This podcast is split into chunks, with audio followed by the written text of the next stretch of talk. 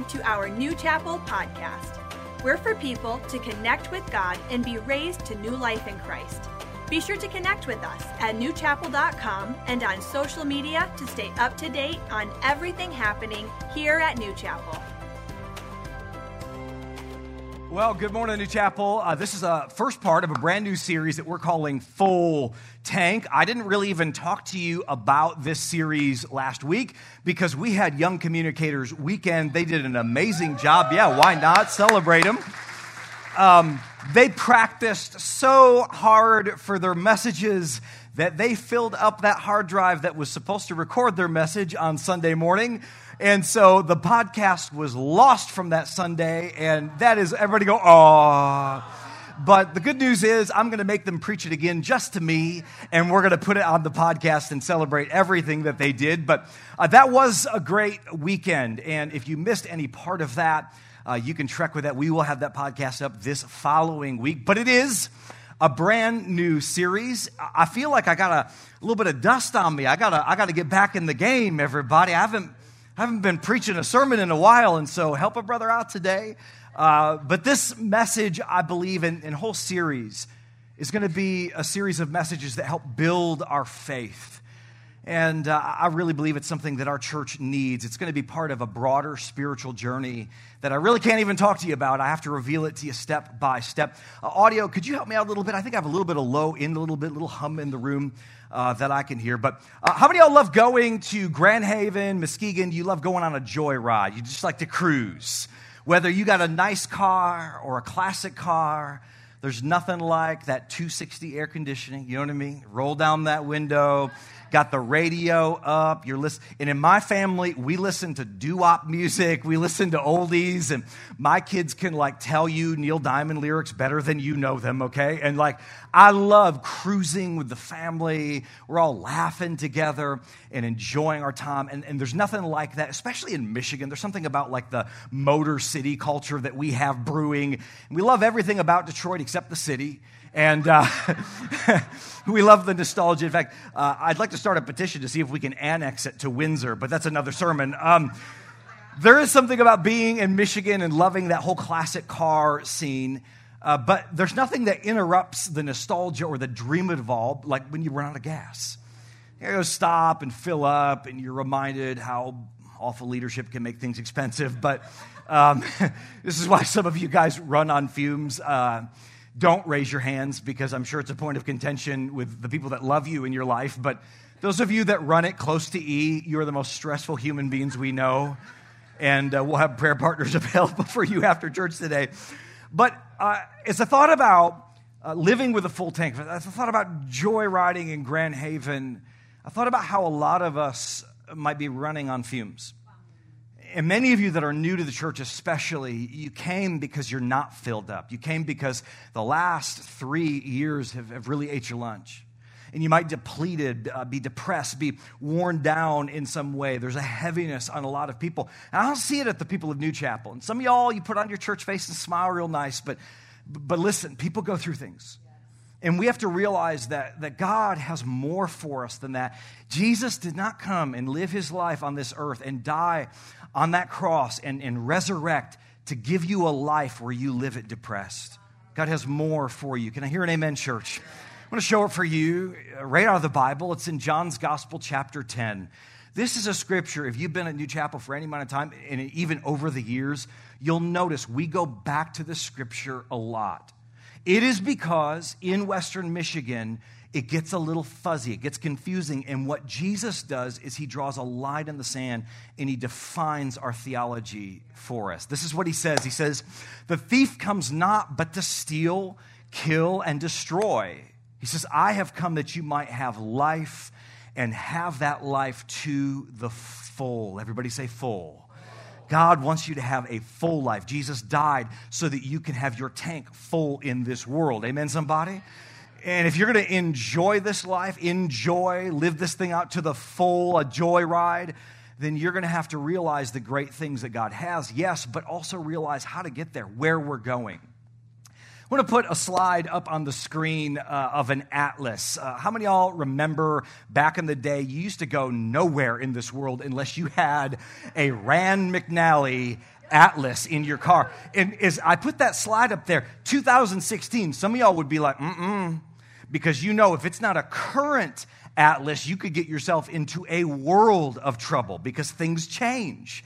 You don't have like a rerouting button on your phone. For those young people in the room with Siri, you have a modern day Siri. Siri has now traveled a little bit. Back when Siri first came out and it was a little blue dot that you had to like watch where it was going, navigation was still scary.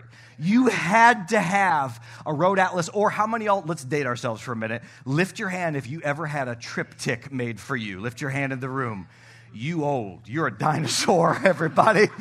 And, but but these you'd go to like aaa and be like hey i'm, I'm going to uh, st louis and i'd like you to put together a TripTik.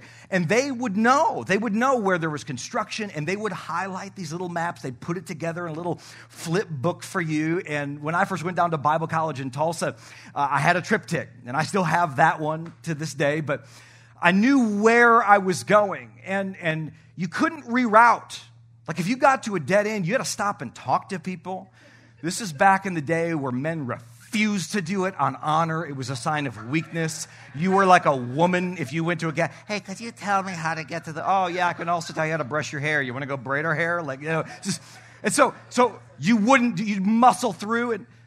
And, and in the same way, I think that as we would look up major cities, plan our route, avoid traffic with the Atlas, it's fascinating to me how many people sit, maybe even in their lap right now, with the roadmap, if you will, for life. And yet they're confused. They're confused about God's direction for their life. They're confused about what God has for them. They're confused. In fact, the world is so confused with their morality. The world is so confused with their finances. It's just backwards. The world is confused in its relationships, and yet we sit holding God's answer. I've heard some people say, well, there's no, there's no handbook for life. Well, I beg to differ. And, and God has answers. And today I want to show you the Bible, perhaps as we've never talked about it before, as the roadmap for our lives. Amen, somebody? Uh, with a full tank, with knowing where you're going, having that roadmap in front of you you can navigate to the places God wants to take you in this world, but we must understand how to use it. Uh, I was dating Kaya early on, and I remember being like, Kaya, grab the atlas. I, I, need to figure out. We were like lost in Chicago. This is back before it was a war zone, and, and uh, we were lost. And I was like, Can you grab it?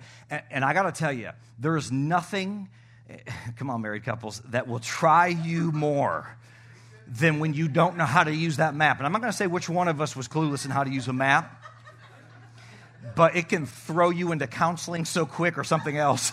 intense fellowship. Kai and I don't fight. We don't fight. We have intense fellowship, but we don't we do, we don't fight. And so we need to learn how to use the word of God in the same way that you'd have to learn how to use an atlas. Are you with me? Let me tell you just a little bit about the Bible. Throw up that slide there, guys. Uh, it was written over a period of 1,600 years in 12 different countries on three different continents by 40 different contributors. It's an amazing book, amazing how thorough it is. It's, it's the best piece of literature on earth. Uh, it was penned by poets and prophets, princes, kings, soldiers, farmers, shepherds, historians, tax collectors. Lord knows they need Jesus. They found him and they wrote a little bit. Businessmen. It was written by people from all walks of life. And yet, in all 66 books of the Word of God, there is no contradictions. It is a unified story. Why? Because it is telling one story. And it is actually the story of Jesus. We'll talk about that in a minute. And it is written by one author. Somebody says, well, man wrote the Bible. He wrote it down. There's no contention with that, but they were inspired by God's Spirit, and there is one author. You can't get two authors together and have one book today make any sense. It's going to be fighting against itself. I'm telling you, it is a miracle of God that these people from different backgrounds never knew each other, hundreds and even thousands of years living apart, can write one cohesive narrative, all pointing toward Jesus. The Bible says about itself in 2 Timothy 3 that all scripture, the Bible says, is inspired by God. It's useful. It's useful to teach us what? What's true and to make us realize what is wrong in this world. Y'all look at me. The Bible is inspired by God. God breathed his life into it. And He wants this to be a thing that's life giving to us. And it's useful to teach us what's true. Why is that so important? We need to know what's true in the era of misinformation, in disinformation, the, the era that our kids are growing up in. Well, what's the standard for truth? For the Christian, it's the Word of God. It's to tell you what's true, what's wrong in this world, what's wrong in our lives. Say amen, somebody. The Bible is a spiritual mirror. If you approach the Word of God the right way and you look at the Word of God, if you approach it right, you're not only reading it, it reads you. And it will help you make adjustments in this life. The Holy Spirit will illuminate it in your life. It goes on to say this very next passage that the Word of God corrects us when we're wrong. It teaches us to do what is right.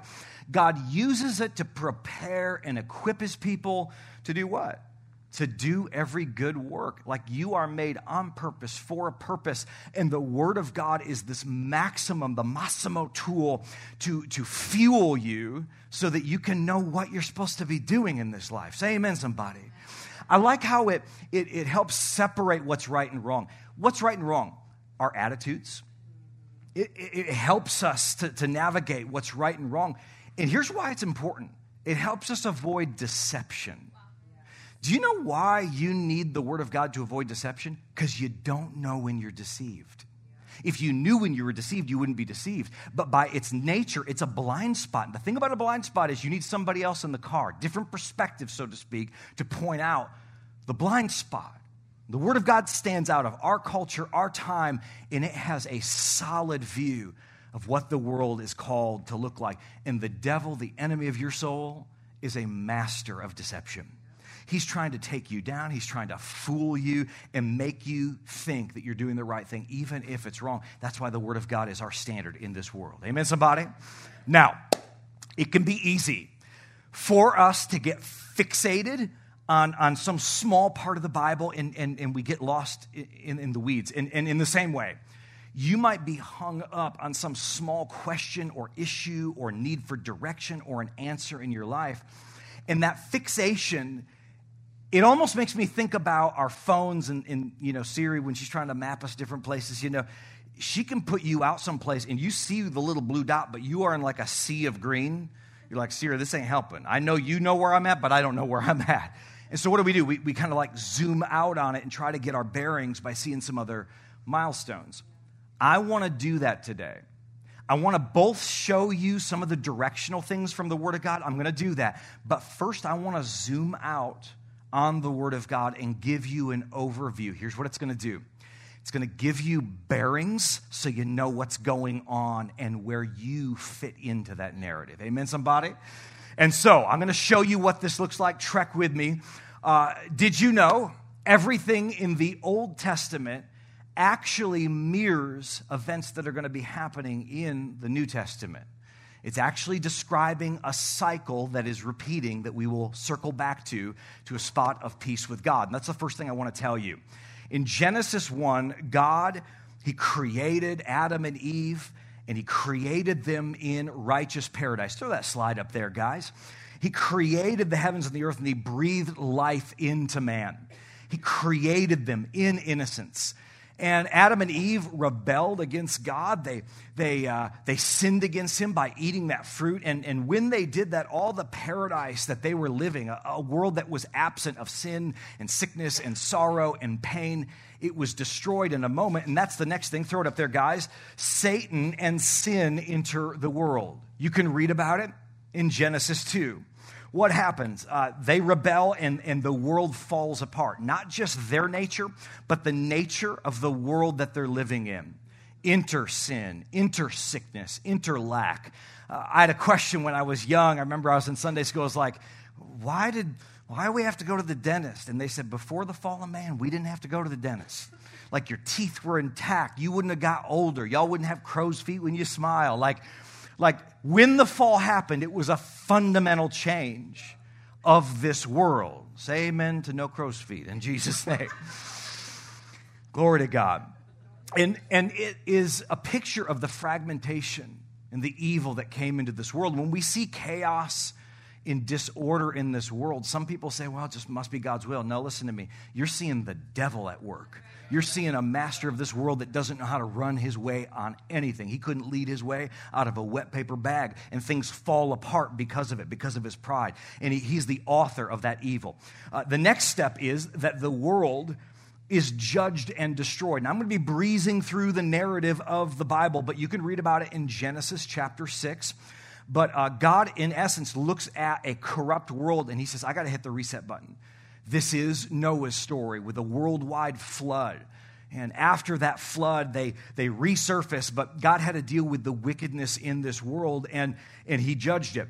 Uh, ultimately, even when he started over through Noah and his family, we still have the sin issue, the fall of man that we have to deal with. And so, man, this time they said, I'm going to take it on my own accord. I'm going to fix it myself. And so they fixed it by all getting together and, and erecting a monument to the glory of man. This is the one world government system.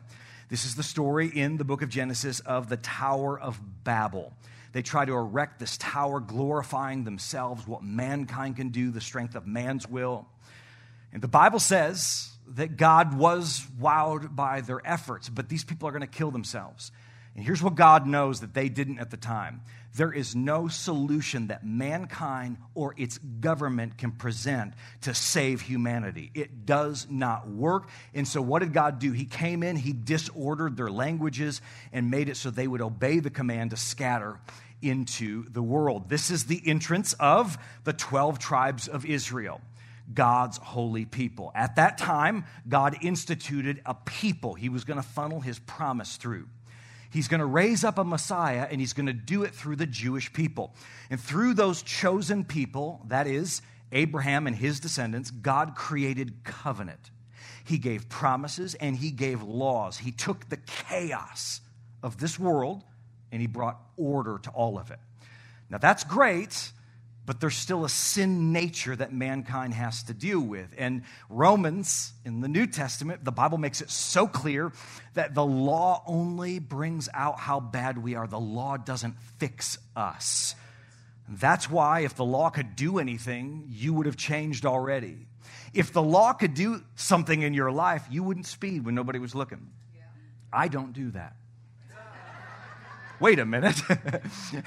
I lied, but anyway, uh, there would be no murder, there would be no abuse. We wouldn't have movies about sex trafficking having to be hid by an evil and corrupt media. You see, these things wouldn't be at play if the law worked. That's why we need the police. You could defund the police if we were in heaven because there's no sin, sickness, disease. There's nothing wrong. Going. In fact, I say, how about this, guys? First thing we do, we glorify Jesus, and then let's all vote to defund the police when we get to heaven. We'll, we'll send them on a much deserved retirement and we'll celebrate. But you can't do that in here. Why? Because people are crazy. They've done lost their ever loving minds. There is chaos and disorder. And so we need some people to bring the law into this world. Amen, somebody? The law doesn't change anybody. Now, it did make a more civilized mankind. And in antiquity, there is no civilization outside of the law that God gave, none at all. But halfway through the narrative of the Bible, you enter in the central character of the whole thing, and his name is Jesus. Jesus Christ comes in and he splits history in half. I've heard some documentaries recently, and they, they still refer to our timetable, but they call it BCE, before Common Era. And, and they're trying to take out before Christ. You're still going on when the man was born. And so, even in their efforts to try to change it, he still divides history. He lived a sinless life. And when we had perfection, humanity crucified Jesus on a sinner's cross. He died for our sins and, and he resurrected. He is the topic of the Bible. Listen to me. Everything in the Old Testament and that list on the left, it was pointing toward the Messiah, Jesus. And everything you read about in the New Testament points back at his sacrifice and everything he ratified and earned for us in his resurrection. The Bible is not a story about you. It's not even a story about your blessing. And I believe God wants to bless you, but that's not the story of the Bible. It's a story about Jesus. Amen, Amen somebody? And his story of coming into our world. This is when Jesus was alive. He instituted the 12 disciples. After he resurrected from the dead, the church which are God's holy people. He started a new era of time. We call it the dispensation of grace. That is, that you can accept Jesus as your Lord, you can withdraw from the world system, and He can change your nature. No longer is it all about outside rules and regulations. The Bible says, and this is a big difference between the Old and New Testament, He writes the law in your heart. It means that when you accept Christ, you don't want to do the things that are bad. Even if you might do them, you know it's wrong and you hate that you did it. It's because there's a fundamental change on the inside of you, and it gives you the capacity to change. Now, unfortunately, as good as that all is, we live in a world that in many areas has rejected this over the years and in the current area has fundamentally rejected our faith, our philosophy. They reject the idea of absolute truth. They, they disregard our values, the validity of Scripture. And in all of that, they then disregard the idea of any law. So they're not even just taking out the heart change, they're taking out the order fundamentally. It is demonically inspired to unravel nations and it has the power to do it if we let it. And unfortunately, as the world spins out of control, it's all headed toward, write it down, a one world government system. I marvel. Every once in a while, somebody comes up and says, Pastor Joe, I just don't know why. I love everything about it, but why do we have to be so political? Listen to me. I am not a political preacher. Politics are becoming deeply spiritual. I'm not going political on you. Politics are going spiritual and not the positive spiritual. They're going evil on you. And this is forecasted in the Bible. At some point, there has to be a church that rises up and says, This is evil. The platform of your party, listen to me, is evil.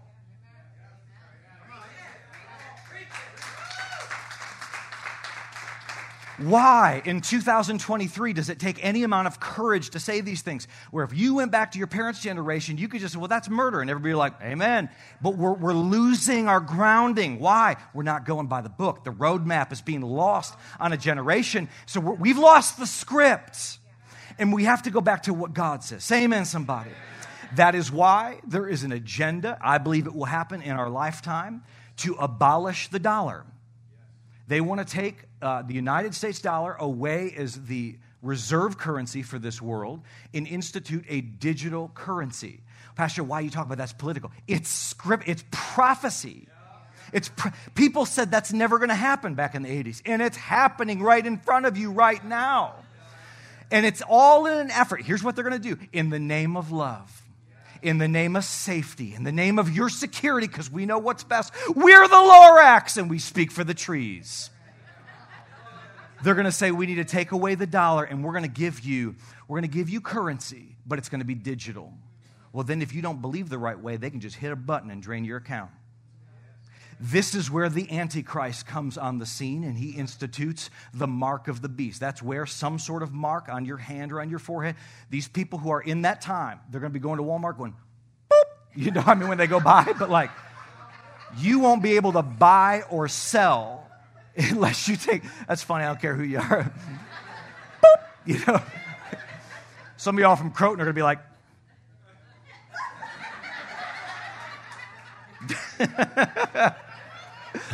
Done forgot your PIN number. oh, God, we love you.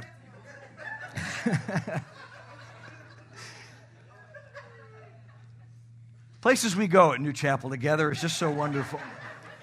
I took you up to Hardy Dam all of a sudden. Okay.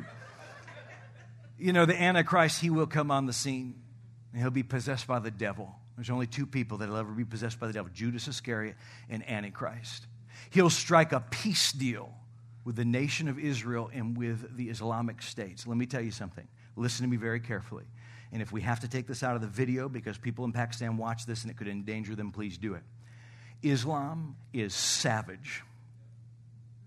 Listen to me very carefully. Sharia law is barbaric.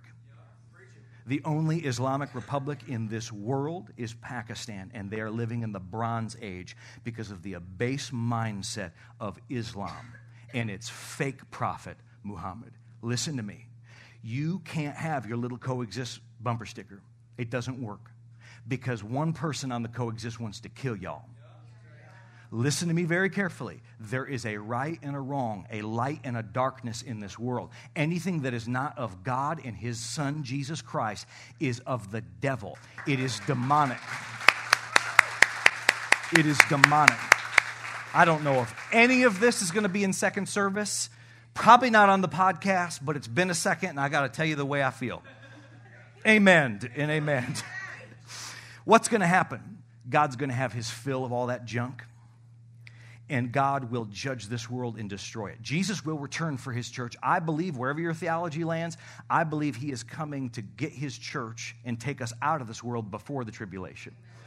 I don't know where your theology lands, but when Jesus comes, I'm leaving on the midnight train to Georgia. Everybody, like I'm getting out of Dodge. I don't care where you, y'all want to stay. God bless you. Hold on, church. We'll, we'll keep all the records. I'm leaving. I'm getting out of here because this world will face the full condemnation and judgment of a world that is absent from God's people it will be falling apart in that season. Don't worry about that. If you're a follower of Christ, don't let that put you fear. we we are getting out of this place before any of that happens. Now, what will happen ultimately, and I am simplifying so much that I've spent hours teaching about end times, eschatology, and the narrative of Scripture, but trek with me.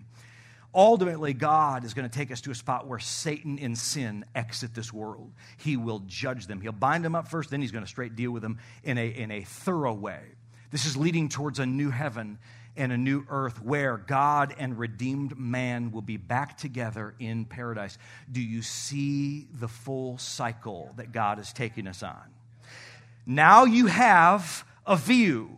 It's kind of like if you're traveling to a different state, kind of want to see what's going on. Now here's what we're going to do. We zoomed out. I want to zoom in and I want to show you where you fall into all of this. And the next little bit's going to go quick, but I really think it's going to help. Amen, somebody? we need to understand how this is going to work. We got the narrative of the story. How, how does it work in my life? Hebrews 4 and verse 12. The Word of God is alive and active, sharper than any double edged sword. It penetrates even to the dividing of soul and spirit. Remember that. Joints and marrow, not just the structure of your life, but the life giving part of you. And it judges the thoughts and attitudes of the heart. Keep that passage up there for just a moment, guys. You are made in the image of God. God is a three part being Father, Son, and Holy Spirit. You are made in His image. You are a spirit. You possess a soul and you live in a body. Your body is the part of you with those crow's feet. It's the part of you you got to comb every morning. It's the part of you you have to feed and care for. It's the outside, it's the earth suit your soul this is your mind will and emotions it's, it's your emotional self it's the really the way that you interact with other people you're not really doing for most part with your body you're interacting on an emotional level but then you are a spirit the truest you is a spirit man and that's the part of you that connects with god it's that spark of god's life that is inside every person and it needs to be born again in all of us but here's the big idea with this is i'm trying to say it's confusing the Word of God, the Bible says, divides soul and spirit. It, it, it, judges the thoughts and attitudes of the heart. Here's what happens we accept Christ, and you get an idea about something, and you're like, God, I don't know. Is this, is this the Holy Spirit or heartburn? You know what I'm saying? Is, is this just something I want, or is this something that you want? And I'm trying to say it's confusing. And here's what God's word does. Here's what I want you to see it judges the thoughts and attitude, it divides what is spirit and what is Joe. It divides what's God's spirit and you. And it says, This is, and if you lean into the God, God's word, the, the truth of God's word, He'll show you exactly what you're supposed to do. Well, I just believe God's going to speak to me. Listen to me. Stop hearing voices apart from God's word. You need to get into God's word. And then when God speaks to you, he'll verify what he even said to you by his word. Some of you are waiting for God to write it inside the, the, the sky. It's not going to happen if you're not immersed, baptized, if you will, in his word. That's when he speaks to his kids. And so this is the division Old Testament, all about your actions. New Testament, all about the heart. And the word of God is what can divide what's going on in there. Now, God took it from external to internal, and now we're living in an age where the Holy Spirit can help us be the people that God has called us to be. The Bible is alive. It's amazing and the most amazing piece of literature on earth. But here's the problem though it has the power to fulfill itself, write it down, when the Bible seems dead, the world seems alive. It can be amazing. It can have the answers that you're looking for. But if you don't approach it in a spot, if you don't have an attitude of, if you're not feeling the life when you're reading it, it's going to seem dead and this world is going to seem alive, and it's not. This is why we, we spend so much time working to craft and forge and foster messages for our children. New Kids has messages and series that's on their level. Why? I need them. I need them to have an experience with the Holy Spirit before they leave back there, making the Word of God really come alive. Because if it's not real to them, all of this, church, religion, is going to seem like empty religion and rite and, and ritual and holy aerobics, and they're not going to get it. It's going to seem dead. And then they're going to look at a party culture or a drug culture. And why are they doing all those things? Because they're desperate to feel alive. We have the living word of God. Let's show them life and that more. A full tank, everybody. That's what they need. Now, as I say that, you're like, yes, we need that for our kids. And you're like, I need it for me, Pastor. I got you because I've been there. And so, in the moments we have left, I'm going to give you three things. I want you to apply these into your life. Really wrap your mind around them. Wrestle this down. Listen to the podcast. If you get it, it'll make the Word of God come alive. And that will give you a full tank. Number one, here we go. Faith activates the Word. Faith activates it. The Word of God is powerful, but it's just black and white words on a page until there's faith in it. If you don't have faith, the word seems empty. Hebrews chapter 4. For we also have had the good news proclaimed to us, just as they did. It's talking about another group of people. But the message they heard was of no value, not that it was no value, but no value to them, because they did not share the faith of those who obeyed. Some of you today, you came into church. I could have stood up in front of you and I could have gone, watermelon, watermelon, water, and you would have gone, praise God, hallelujah, God can do anything. Because the word of God is alive in you, and nothing would have changed. I could have read one verse and you would have gone out here and been like, we can do it. And you're sitting next to people who aren't getting anything. I'm like, I don't get it. There are some of you that are taking notes today. You're writing these passages down. You plan to change. You plan to grow. You want that life of God's word in you. And you are sitting next to people that, like the stone in the fountain, you can break it open and it's dry on the inside. It hasn't penetrated. Why? Is it because the word of God doesn't work? No. It's no value to them, it's no value to you. You don't value the word, so it's not alive to you. You don't have the faith like those people that obeyed it. Well, those people obeyed it. They must have, fe- they felt nothing. Oftentimes, when I obey God, I feel nothing. When I, in fact, usually feels bad, if you want to know. On the end, after I've, the Bible says we sow weeping, but we reap with joy. On the other end of that obedience, we reap. If you think that they were, you just obey it. But it's not the Word of God that's the determining factor. There's people that are going to get something out of it and those that are not. It's those that approach it in faith that will get something out of it. And so faith is putting things into active. Not in my notes, but you should write that down. Faith puts things into active. Faith is the New Testament word pistis, and it literally means trust that produces action. Oprah, several years ago, uh, in between diets, I suppose, uh, gave away a whole bunch of cars. What? It was like the narrative of the show. It's why I kept all of us watching it. We're like, how are we going to lose weight now? You know? oh, it's this new way. She gave away cars. Y'all remember that? You get a car. You get a car. You get a car. Don't check underneath your seats. There's no keys right there for you, by the way. But every week you get the keys to the kingdom. And some people are like, oh, I just don't know if it's going to work. Imagine people have more faith in Oprah they're going to go out there on the OWN network, start up a car. They don't even know. But we give you the keys to the kingdom. You got to put it in there, and you got to you got to turn that thing on in your life. Just saying. Well, Pastor, if I need more of the word to come alive, where do I get the faith? So glad you asked. Number two, write it down. Revelation activates faith. You need a revelation of the Word of God. Now, this sounds a little churchy, but I want to explain it to you. Romans 10 17, the Bible says, So then, faith comes by hearing, and hearing by the Word of God. It's not just hearing it, because again, there's people that hear it, but there's no value. It has to come alive somehow. There are two words for the word word in the New Testament.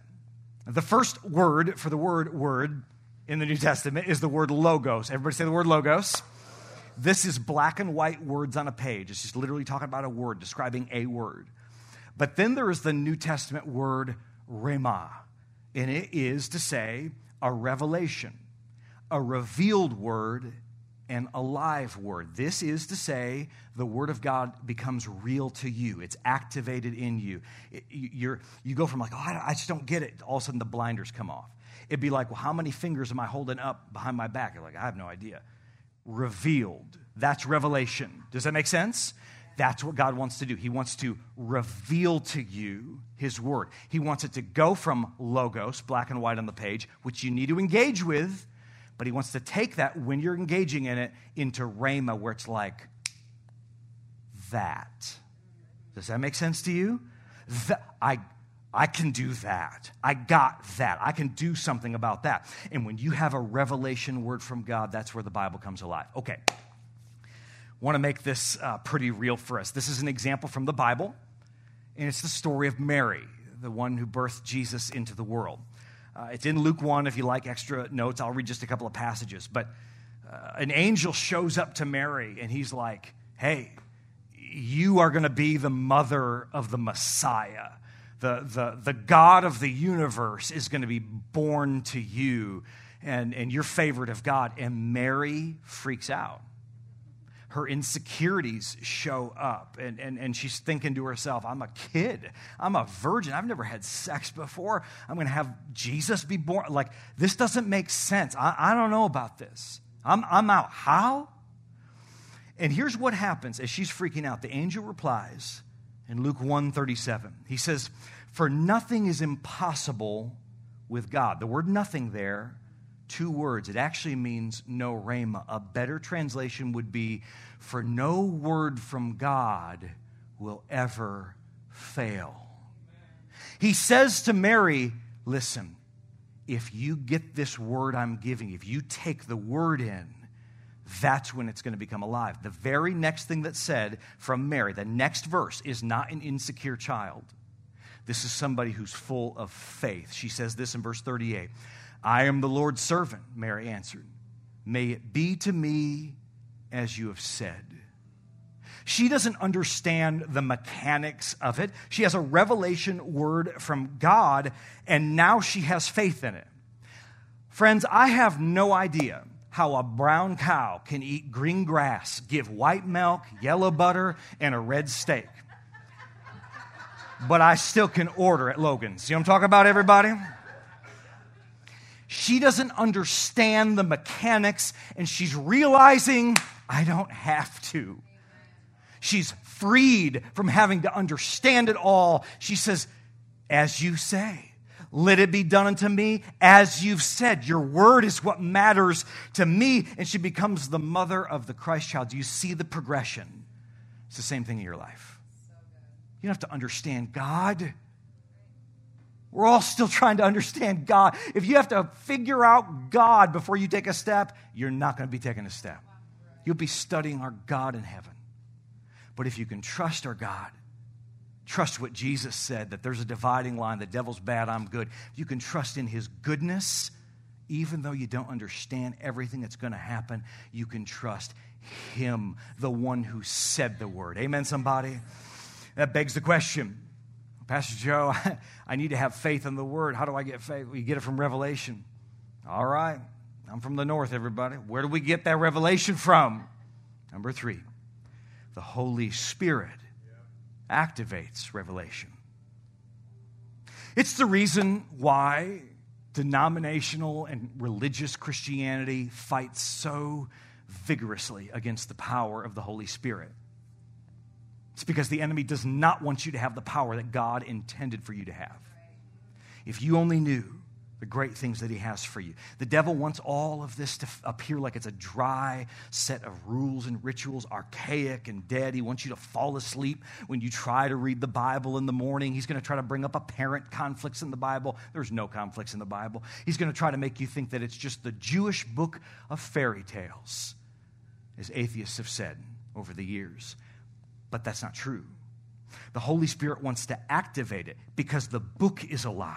Say amen, somebody but we must read it the right way. We have to invite the Holy Spirit to bring that revelation, which will activate faith, which will make the Word of God work. I got to go quickly, but let me show you this in Ephesians 1. The Bible says this Paul is praying. He says, I keep asking that the God of our Lord Jesus Christ, the glorious Father, may give to you the spirit of wisdom and revelation so you might know him better. Here, the Holy Spirit is called the spirit of wisdom and revelation. What does he reveal? Glad you asked. John 16, the Bible says, But when he, the Spirit of truth, comes, he will guide you into all truth. He's going to tell you, he has the answers. Where do we find truth, Pastor Joe? Here's the whole message. It's gone inside out. All in John 17, it says, Sanctify them by the truth. Your word is truth. It's the word of God. It's the Holy Spirit bringing revelation. That's how the Word of God goes from being words on a page, logos, to being that rhema promise for you. That's where you'll be able to say, This is reality in my life. I can base my life on it. And friends, look at me, look at me. I did. I was nothing. And without God, I am nothing. Everything good that you love about me or the work this church has ever done, it is God that has come through me that you love. I was nothing and am nothing without my God, but I trusted what He said. I had nothing to lose. My life felt worthless to me, but God, with a mighty hand, lifted me up out of the junk and dysfunction, the poverty, abuse, and neglect, and He set my feet on a rock. Amen, somebody? And He can do it for you. It's when we believe God's word, we apply faith because it's revealed and the Holy Spirit's speaking to us that we're like, yeah, God can do something with me and in my life, and we'll begin to walk it out. And that's where you'll get to a spot where you'll say, I'm a child of the King. I don't have to take this junk anymore. I don't have to be depressed or, or, or, confused or discouraged. I don't have to be defined by my past. I am a child of God Almighty. I am royalty and I'm going to walk in this world as a child of the King. Say amen. Doesn't matter what I face. Well, this is way too big. Greater is He who lives in me than He who lives in the world. The Bible says it. I believe it. Well, I'm broke. No, the Bible says that He'll meet all of my needs according to His riches and His glory. I'm full of fear. Now, the Bible says that He has not given you the spirit of fear, but of power, love, and a sound mind. That is so strong, you can build your life on that. Don't be riddled with fear, be riddled with faith in God. Amen? People are hurting around me. It's depressing. They're sick. The Bible says that when we, normal people, when we lay hands on the sick, Bible says they recover. Hallelujah. And based on that response, I need to teach on healing quick.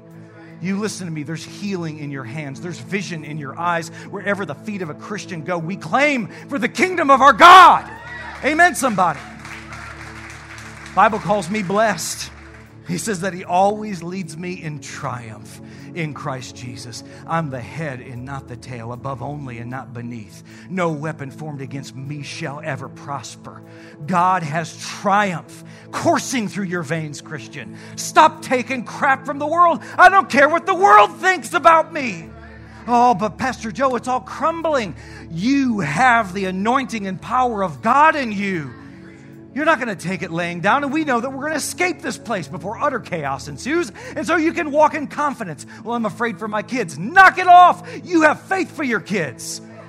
Godly people have raised kids in worse climates than today, and we can do it now, especially because we have the help of God's Spirit in our life. Amen? God will open doors that no man can shut, and He'll shut doors no man can open. You hear me? God can move mountains on your behalf if you trust Him at His word. Why are you so passionate about this? Because I was nothing. I look at how God's blessed my life, and apart from the word, it never would have happened. But I've trusted Him at His word, and I've determined I will walk by faith, not by sight that my boldness isn't bravado, it's boldness in who God has remade me to be in Him. And I will allow this church and through me and through all of us to proclaim the year of God's favor because Jesus died on a cross. He made a way, He paid the price, and He, he made it so all can know Him. And so we together can make a difference because we can trust Him at His word. Say amen, somebody. And my friend, if you allow the Holy Spirit to lead you through the scriptures, if you allow the Holy Spirit to show you the truth, the truth will set you free. You'll have a full tank and you can face anything this life throws at you. Bow your heads in the presence of God. Lord, I pray for my church. We needed this moment together, God. I pray for them. There are people at all different levels, God, and, some of uh, the people in the sound of my voice, they, they know you and they trust you, but God, they just need to be reminded along the way they need a high five while they're trusting God. They're like, Yep, I agree. Yes and amen. There's some people that they have a big promise before them, an opportunity. Maybe things don't look good. We don't have problems. We have great opportunities to show God's faithfulness. But they feel it. Lord, I thank you that as they heard your word today, something in their heart confirmed the word yes. Yeah, that's the Holy Spirit activating that truth. God, I pray that they would begin to trust you. That they would lose faith in the fact that they have to figure everything out. No, God, that they'll trust you and they will see the promise come to pass. God, I know that there's people inside my voice. When they came in, they needed hope. Might have got a little hope today, but Lord, they need to even acknowledge you as Lord. They need to acknowledge that this whole process before you is for them some people have shamed their way out of faith in God. Lord, help me to find them. In Jesus' name. Heads bowed and eyes closed. If you're in here and you don't have a relationship with God, I want to pray for you. The Bible says, whoever calls on the name of the Lord will be saved. If you confess Him as Lord, church, listen to me, you'll be saved. You'll have eternity in heaven. Yes, but that full life, that abundant life, that full tank that you need and I need, it's found on the other end of amen. Church, pray this with me out loud. Pray, Dear Heavenly Father. Pray, Dear Heavenly Father, thank you for sending Jesus to die on the cross in my place for my sin so I can be forgiven. You raised him from the dead. So, with my heart and with these words, I confess Jesus Christ is my Lord. I receive all that you have for me. Thank you for saving me. Thank you for making all things new. In Jesus' name, amen. Let's give it up for those people that accepted Christ. I want to pray for those of you that need a breakthrough. I'm going to bless you like I normally do, but I want to pray for those people that need the Word of God to come alive. Father, in the name of Jesus, I pray that as people engage the Word of God with new eyes, that it comes alive this week like never before. God, I pray for those people that need faith. They have a big obstacle before them. Lord, I pray that they would approach it in the spirit of faith. Holy Spirit, I know that you will confirm the Word. I thank you that you build your people up so that they can live in faith. God, I thank you that they will take ground in the kingdom because they have faith in you through what you said. And now may the Lord bless you and keep you make his face shine on you, be gracious unto you. The Lord lift up his countenance upon you and give you his peace. And as you go, guys you're dismissed. See you next week. We hope that you were encouraged and brought closer to God during this message. You can listen to any of our past messages and series either on this podcast or on newchapel.com slash watch. And be sure to connect with us on Facebook or Instagram to stay up to date on everything happening here at New Chapel.